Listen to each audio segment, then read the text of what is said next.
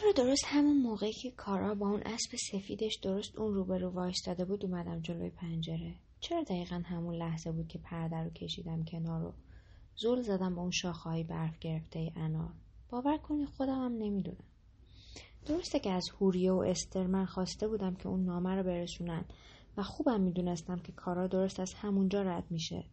اما اون موقع فقط رفته بودم که ملافه ها رو بذارم تو کشو گنجه اتاقی که از غذا. پنجرشم رو به همون درخت اناره که یه لحظه نمی‌دونم چی شد. رفتم جلو پنجره و پرده ها رو تا ته زدم کنار. اولش آفتاب زد تو چشم. بعدش چشام باز کردم و دیدم که کارا درست روبرومه. چش تو چش من. واقعا خوش است این کارا. پخته تر شده. جا افتاده. از تزلزل کودکانه که اون موقع تو صورتش موج می‌زد دیگه خبری نیست و حسابی مرد شده. یه صدایی توی دلم می‌گفت ببین شکوره این کارا فقط خوش قیافه نیست که. تو چشاش نگاه کن. دلش صافه صافه. بعد این همه سال هنوزم مجرده. چی می‌خوای دیگه؟ باش ازدواج کن خب. اما من تو نامه که براش فرستادم درست عکس اینا رو نوشتم. با اینکه دوازده سال از من بزرگتره اما وقتی دوازده سالم بود می‌دونستم که بیشتر از اون حالیمه. بچه که بودیم به جای اینکه مثل همه پسرا بیاد وایس جلوم و بگی امروز این کارو کردم و فردا اون کارو می‌کنم و می‌خوام از اینجا بالا برم و از اونجا بپرم و از این حرفا از همه چی خجالت می‌کشید و همیشه سرش یا تو کتاب بود یا تو نقاشیهایی که می‌کشید. البته بعدها از اون نقاشیاش هم که شده فهمیدم خاطر خام شده. اونم چه جورش. دوازده سالم که بود هیچ وقت تو چشای من نگاه نمی‌کرد. فکر کنم از این میترسید که اگه تو چشام نگاه کنه می‌فهمم عاشقم شده. مثلا وقتی می‌گفت میشه اون چاقوی دست و استخونی رو بدی به چاقو نگاه می‌کرد نه به من. اگه ازش میپرسیدم این شربت خوشمزه است یا نه به جای که با شکلکی یه ادا اطوار بامزه ای از همینه که همه بلدن دیگه جواب بده انگار که با یه بچه یتیم صحبت بکنه با یه صدای بلند و مردونه داد می‌زد. آره خوشمزه است. می‌دونین میترسید تو صورتم نگاه کنه. اون موقع من خیلی خوشگل بودم. هر پسری که از لای در از پشت پنجره چه می‌دونم هر جور که می‌شد دیگه. حتی اگه شده برای یه بار منو می‌دید عاشقم می‌شد. اینا رو نمیگم که از خودم تعریف کرده باشم. فقط می‌خوام که قصه رو خوب بفهمیم. تو قصه خسرو و شیرین قصه که همه میدوننش یه قسمتی هست که من و کارا در موردش خیلی صحبت می‌کردیم. قضیه از این قراره که به دلایل مختلفی شاپور وزیر خسرو می‌خواد که خسرو و شیرین عاشق هم بشن. برای همینم یه روز که شیرین با ندیمه هاش سوار اسباشون شده و برای گشت و گذار میرن بیرون بیرون شهر اونا رو تعقیب می‌کنه. توی فرصت مناسب تصویر خسرو رو به شاخه یکی از درختایی که تو مسیر اوناس آویزون می‌کنه و شیرین هم اون تصویر رو می‌بینه و در جا عاشق خسرو میشه. اون لحظه ای که شیرین داره با حیرت تموم تصویر خسرو رو که از شاخه درخت آویزون نگاه می‌کنه موضوع نقاشی خیلی از نقاشا بود و کارا هم همون موقع که پیش بابام شاگردی می‌کرد این صحنه رو خیلی دیده و یکی دوباری هم از روش کپی کرده بود. اما دفعه آخری که این کار کرد گن زد دیگه.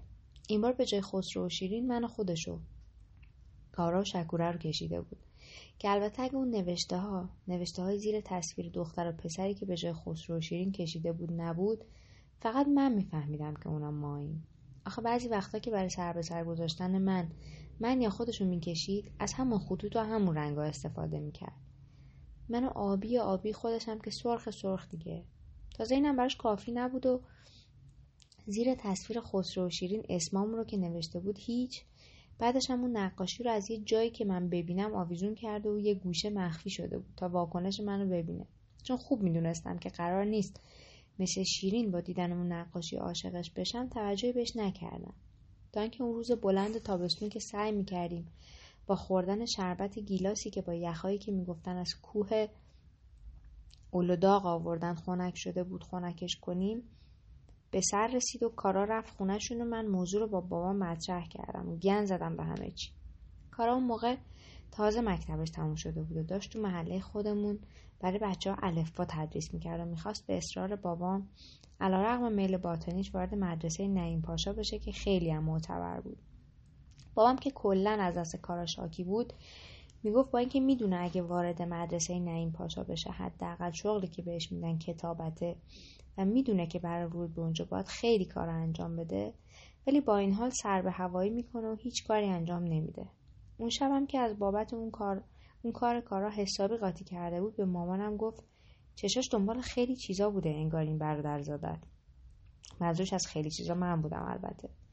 عاقلتر از این بوده عاقلتر از اونی بوده که فکرش رو می‌کردم. اینکه روز بعد بابام چیکار کرد و من و کارا چجوری از هم دور افتادیم و چجوری پاش اول از خونمون و بعدش هم از محلمون بریده شد همش خوب یادمه. اما نمی‌خوام به شما بگم. برای اینکه اگه بگم از من و بابام بدتون میاد. با اینکه همه کارا زیر سر خودم بود و مثل هر آدم عاشق دیگه نافرجامی عشقم رو خودم زودتر از هر کسی تشخیص داده بودم اما دل که این چیزا حالیش نمیشه. حس و حال بدی رو که من اون روزا داشتم عمرن اگه بفهمید می‌دونم آدمای دنیا دیده و معقول تو اینجور مواقع میگن ما دوتا به هم نمی اومدیم یا حتی کوتاهتر با یک قیافه حق به جانب شد دیگه. اما من در این مورد هیچی برای گفتن نداشتم و هنوزم ندارم. یادم مادرم چند بار گفت دل این بچه رو نشکنی. البته بچه که مادرم می‌گفت کارا 24 سالش بود و من نصف اینو داشتم. بر همینم بابام اظهار عشق اون بچه رو خیلی گستاخانه می‌دید و به حرفای مامانم هیچ اعتنایی نمی‌کرد. وقتی شنیدیم استانبول رو ترک کرده شاید نشه گفت که کلا فراموشش کرده بودیم ولی دیگه پیش ما جایی نداشت. با اینکه سالها توی شهری هیچ خبری از دست نشد ولی من اون نقاشی رو همیشه به عنوان بخشی از خاطرات بچگیمون و نشانه دوستیمون پیش خودم نگه داشتم.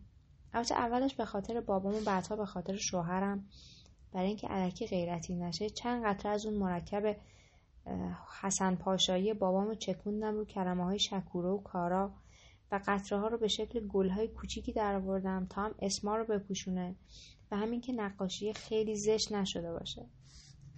اگه بین شماها کسایی هستن که فکر می‌کنن من امروز با پس فرستادن اون نقاشی و اومدن جلو اون پنجره اشتباه کردم ازشون خواهش می‌کنم که یه بار دیگه به کل قضیه فکر کنن. وایسادم. و با اینکه بعد از دوازده سال دوباره اون رو دیدم ساعتها جلوی اون پنجره زیر نور طلایی رو به غروب آفتاب وایستادم و با اینکه خیلی سردم شده بود ولی تا خورشید کم نیار و اون رنگ نارنجیش ارغوانی نشه از جام تکون نخوردم. هیچ بادی نمیوزید. اگه رهگذری که از کوچه رد شد یا حتی اگه بابام که اون پایین کنار چاه داشت وضو می‌گرفت منو جلو اون پنجره باز می‌دیدن یا اینکه کارا دوباره با اسبش برمیگشت و از اونجا رد می‌شد و اینکه هر کدومشون با دیدن اون صحنه چه فکری می‌کردن اصلا برام مهم نبود. از بین دخترایی که تو هموم زیبر پاشا که هفته یه بار می‌رفتم اونجا میدیدمشون مسروره که اغلب بیشتر از بقیه سرحال تر بود و همیشه خودم بی موقع ترین و بی ربط ترین حرفا رو می‌زد یه بار بهم گفت که هیچ وقت حتی خود آدمم نمی‌دونه که دقیقا داره به چی فکر می‌کنه. من فکر می‌کنم که بعضی وقتا یه چیزی میگم و همون لحظه که دارم میگم فکر می‌کنم که میفهممش. اما وقتی که میفهممش دقیقا برعکس, برعکس فکر می‌کنم. از شما چه پنهون؟ هر کسی رو که بابام دعوت می‌کرد خونه زیرچشی میپاییدم. چند روز پیشم از میون حرفای بابام با یکی از مهموناش متوجه شدم که ظریف افندی تصیبگرم مثل شوهرم مفقود شده و خیلی ناراحت شدم. آخه اون بدبخت بین نقاشا از همشون جسمن زشتر و روحن ضعیفتر بود. پنجره رو بستم و از اتاق اومدم بیرون و رفتم تو آشپزخونه. اورهان گفت مامان شوکت حرف شما رو گوش نکرد و کارا که داشت اسبش از آخر می آورد بیرون از آشپزخونه رفت بیرون و از سوراخ در سالن نگاش کرد. شوکت که دسته هاون تو دستش بود گفت خب که چی؟ مامان خودش هم داشت از سوراخ گنجه نگاش می‌کرد. به هوریه گفتم برای شام اینا از پودر شیکر و بادوم زمینی شیرینی بپز. روغنش کم باشه اورهان از خوشحالی پرید هوا اما شوکت هیچ عکس نشون نداد. داشتم از پلان می‌رفتم بالا که با سر و صدا خودشون رسوندن به من و داشتن همدیگر رو حل می‌دادن تا از کنارم رد چند که گفتم یواش یواش. یکی یه دونم آروم زدم پشتشون. اصرا تو خونه کنار بچه ها بودن چقدر خوبه. بابام ساکت بود و داشت به کتابش فکر می‌کرد. گفتم مهمونتون رفته انگار. امیدوارم ناراحتتون نکرده باشه. گفت نه برعکس. هنوزم مثل سابق به شوهرمش احترام می‌ذاره. گفتم خوبه. اما خیلی محتاطانه و محافظه کارانه با اینکه منظورش از این حرف اونم با همچین لحن تحقیرآمیزی بیشتر این بود که بخش رو عوض کنه تا اینکه بخواد واکنش منو ببینه. اما بازم اگه وقت دیگه ای بود که اما اگه اما بازم اگه وقت دیگه ای بود با این زبان تند و تیزی که من دارم حتما جوابشو می‌دادم. اما به خاطر اون کسی که امروز رون اسب سفید دیده بودم هم که شده جلوی خودم گرفتم و هیچی نگفتم.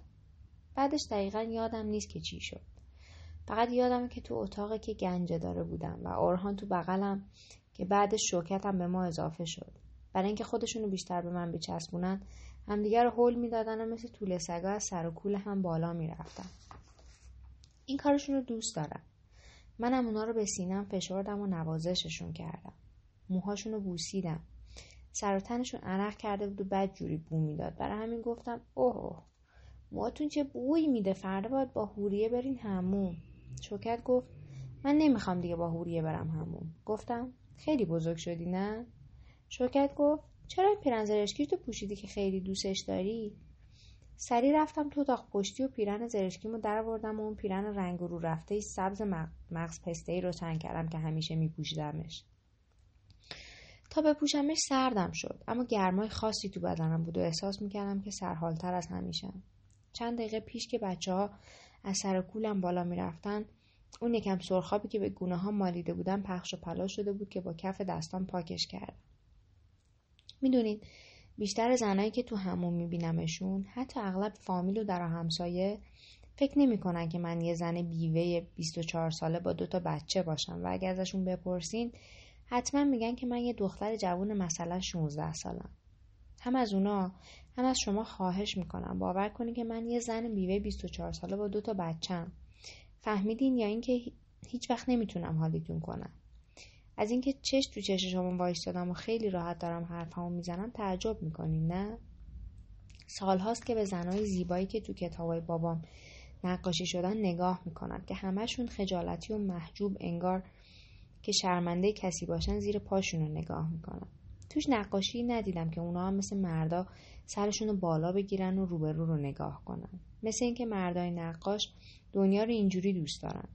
البته تو بعضی از این کتاب های ارزون قیمتی که با عجله و بدون حوصله نقاشی میشن بعضی وقتا زنا نه به زیر پاشون و نه حتی به هیچ چیز دیگه ای تو صفحه نقاشی. چه می‌دونم قدهی معشوقی بلکه صاف تو چشای خواننده نگاه می‌کنن. همیشه به این فکر می‌کنم که این خواننده که اینا بهش نگاه می‌کنن کی می‌تونه باشه. وقتی که می‌بینم این اجنبیا با پرداخت این همه طلا این کتابای دیویس ساله رو که زمان خود تیمور به جا مونده می‌خرن و می‌برن مملکتشون مو به تنم سیخ میشه و با خودم میگم نکنه یه روزی یکی از این قصه ما هم کتابی بسازه و این بلا سر اون کتاب هم بیاد. مگه حس تو کتاب مگه حس تو کتاب ثبت شدن همین نیست؟ مگه همین حس نیست که باعث میشه پادشاه ها و سلاطین کرور کرور گول بی رو بدن به کسایی که کتابی در موردشون می نویسن یا کتابی رو به اسمشون می‌زنن؟ وقتی این حس بهم دست میده منم می‌خوام که درست مثل اون زنا یه چشم به توی کتاب باشه و یه چش دیگه به بیرونش و با شماها که خدا می‌دونه که یا کجا منو خواهید دید حرف بزنم. من خیلی خوشگل و باهوشم و از اینکه اینجوری زل می‌زنین خوشم میاد. اگه این وسط یکی دو تا دروغم گفته باشم برای اینه که یه وقت در مورد من اشتباه فکر نکنین. همین. شاید تا حالا متوجه شدین که بابا منو خیلی دوست داره. قبل از اینکه من به دنیا بیام سه تا پسرش به محض به دنیا آمدن میمردن. اما خدا که جون تک تک اونا رو می‌گرفت با من یکی کاری نداشته انگاری. با اینکه بابام برام میمیره من با کسی که اون می‌خواست ازدواج نکردم و بله رو به نظامی که خودم پسندیده بودمش گفتم. اگه به بابام بود من باید با کسی که علامه دهر بود و از نقش و هنر سررشته داشت و به اندازه قارون ثروتمند بود و موقعیت اجتماعی خوبی هم داشته باشه ازدواج می‌کردم. که چون یه همچین آدمی حتی تو کتابای اونم پیدا نمی‌شد حالا حالا ها باید تو خونه پیش خودش میموندم بر و بالاش زبون زد همه. بود با اخباری که از واسطه ها گرفته بودم مسیر برگشتم از هموم تا خونه رو جوری تنظیم کردم که ببینمش. از چشاش آتیش میبارید انگار. همین که دیدمش عاشقش شدم. صورتش کمی سبزه بود اما بدنش سفید سفید. چشاش سبز بود و دستهای بلند و قوی داشت. اما مثل بچه‌ای که خواب باشه ساکت و آروم بود همیشه. شاید چون همه توانش رو تو میدونای جنگ برای کشتن آدما و جمع کردن قنیمت ها مصرف می‌کرد خونه که میومد لطیف و آروم بود. بابام اولش راضی نبود. برای اینکه می‌گفت نظامی همیشه بی پولن و آخرش هم چون من تهدید کردم که اگه قبول نکنه خودم می‌کشم قبول کرد. اما به سال نکشید که همین نظامی بی پول با رشادت هایی که تو جنگ ها از خودش نشون داد ثروتی به هم زد که ده هزار سکه نقره میارزید و باعث حسودی همه شده بود. چهار سال پیش سپاهی که چهار سال پیش به جنگ با صفوی ها اعزام شده بود و در طول اون چهار سال در طول اون چهار سال چه بلایا که سر اون بند خداها نیاورده بود پیروزمندانه وارد شهر شد. اما بدون شوهرم. اولش باورم نشد. آخه همه اون سالهایی که تو جنگ بود بعد از هر جنگ حرفه‌ای تر می‌شد. درجش بالاتر می‌رفت. غنیمت بیشتری آیدش می‌شد و سربازهای بیشتری بهش میسپردن. بعضی از سربازا می‌گفتن که اون با سربازهای خودش از سپاه جدا شده و رفته سمت کوهها و دیگه برنگشته. سال اول هی با خودم می‌گفتم که همین روزا برمیگرده. دو سال که گذشت آروم آروم به نبودنش عادت کردم. بعدها که فهمیدم چند تا زن تو استانبول هستن که مثل من شوهراشون تو جنگ مفقود شدن دیگه باورم شد. شبا تو رخت خواب با بچه ها همدیگر رو بغل می‌کردیم و می‌زدیم زیر گریه. گاهی وقتا برای آروم کردنشون یه دروغایی سرهم می‌کردم. مثلا می‌گفتم که فلانی گفته باباتون خبر داده تا بهار نشده برمیگرده. این دروغ از دهن بچه ها به گوش مردم می‌رسید و همینطوری دهن به دهن میگشت. تا اینکه یکی میومد پیش خودم و می‌گفت مژده بده که شوهرت خبر داده تا بهار نشده برمیگرده منم ابلهانه باورم می‌شد. به همراه پدر شوهرم که هرچند پیر ولی روحش مثل روح چلبی ها بود و برادر شوهرم که اونم مثل شوهرم چشای سبزی داشت تو محله چارشیکاپی توی خونه اجاره ای میشستیم از وقتی شوهرم که ستون این خونه بود مفقود شده مشکلاتم شروع شد. پدر شوهرم که چند سال پیش با پولدار شدن پسر بزرگم بزرگش یعنی شوهرم شغلش رو که آینه سازی بود کنار گذاشته بود مجبور شد تو سن و سال دوباره از سر بگیره. زمستون که کرای خونه عقب افتاد کنیزی رو که شوهرم برای انجام کارهای خونه خریده بود بردم بازار اوسرا و فروختنش و از من خواستن کارایی رو که اون انجام می‌داد انجام بدم. پخت و پس کنم لباس بشورم حتی برم بازار خرید کنم. می‌تونستم بگم مگه من کنیزم و هیچ کاری نکنم. اما نگفتم و دندون رو جگر گذاشتم و همه اون کارا رو انجام دادم. تا اینکه برادر شوهرم حسن که مجرد هم بود خواست به زورم که شده شب و تو اتاق من بخوابه که دیگه بریدم. می‌تونستم همون لحظه بیام اینجا خونه بابام. اما طبق نظر قاضی حقوقا هنوز شوهرم زنده به حساب می اومد و اگه اونا از دست من شاکی می شدن دادگاه من و بچه ها رو مجبور می‌کرد برگردیم خونه پدر شوهرم که در واقع خونه شوهرم محسوب می‌شد. و حتی اگه بابام بدون اجازه پدر شوهرم ما رو تو خونش راه می‌داد مجازات می‌شد و این مایه تحقیر بابام بود. راه دیگه این بود که به خواسته های حسن که انصافا رفتارش انسانیتر و معقولتر از شوهرم بود و از طرفی هم منو واقعا دوست داشت تن بدم. اما چون نمی‌تونستم رسما باش ازدواج کنم و زنش بشم با انجام این کارها زبونم لال رسما نقشه فاحشه رو بازی می‌کردم براش. اونا با نظر قاضی که شوهرم رو قانونا زنده می‌دونست خیلی موافق بودن. برای اینکه فکر می‌کردن اگه عکس این ثابت شه من نه تنها سهمم از ارث رو می‌گیرم بلکه اونا رو هم ترک می‌کنم و بچه ها رو ور میدارم میرم خونه بابام. درسته که با این نظر قاضی طبیعتا نمی‌شد با حسن ازدواج کنم اما از طرفی با هیچ کسی دیگه ای هم نمی‌تونستم ازدواج کنم و اونا این وضعیت نامعلوم رو که همش از مفقود شدن شوهرم سرچشمه می‌گرفت ترجیح می‌دادن. برای اینکه از یه طرف همه ای کارهای خونه از پخت و پز گرفته تا رفت و روب رو برشون انجام می‌دادم و از طرف دیگه هم یکیشون دیوانوار عاشقم شده بود. بهترین گزینه برای حسن و پدر شوهرم این بود که من و حسن با هم ازدواج کنیم. اما این قضیه مشروط به پیدا کردن شواهدی بود که قاضی رو قانع کنه. در صورت که هیچ کسی با مورد محسوب شدن شوهرم مخالفتی نداشت و نزدیکترین کساش یعنی پدر و برادرش با این قضیه موافق بوده و چند نفر آدم دروغگو هم پیدا می‌شد که حاضر بشن با گرفتن چند سکه نقره شهادت بدن که جسد شوهرم رو تو میدون جنگ با چشای خودشون دیدن. قاضی هم مرده بودن اون رو تایید می‌کرد. حالا مهمترین کاری که باید انجام می‌دادم این بود که جوری رفتار کنم که اونا باور کنن بعد از بیوه شدن اونا رو ترک نمی‌کنم سهمی هم از ارث نمی‌خوام و نه و نه تنها قصد ازدواج با هیچ کسی رو ندارم بلکه با میل و علاقه خودم حاضرم که زن حسن بشم.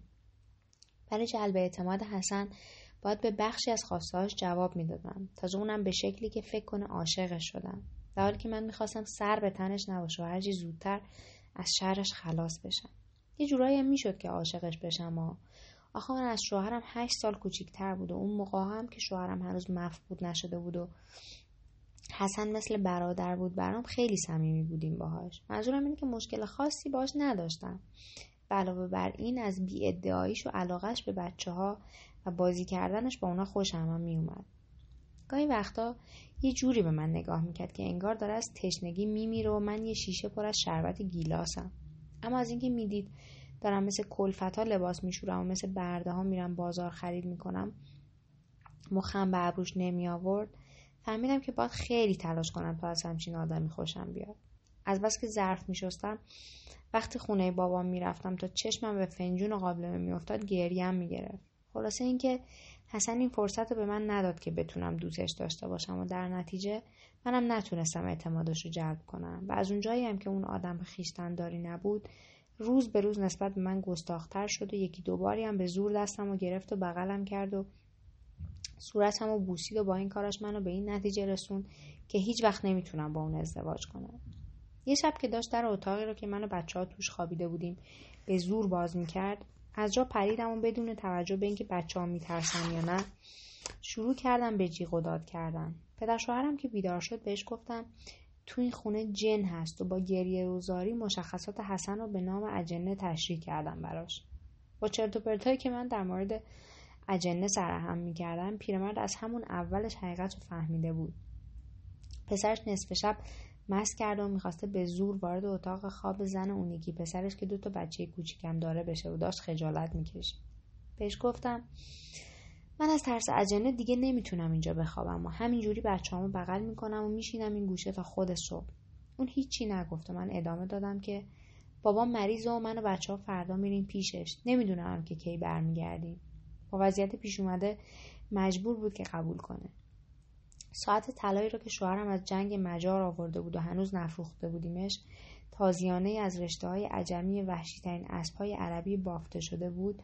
شطرنجی رو که مهره های آجش ساخت تبریز بودن و بچه ها همیشه با اونا بازی می‌کردن و شمدون های نقره رو که قنیمت جنگ نخجوان بود و با هزار بدبختی نذاشته بودم که بفروشنش به عنوان نشانه های از زندگی مشترکم برداشتم و برگشتم به خونه پدری.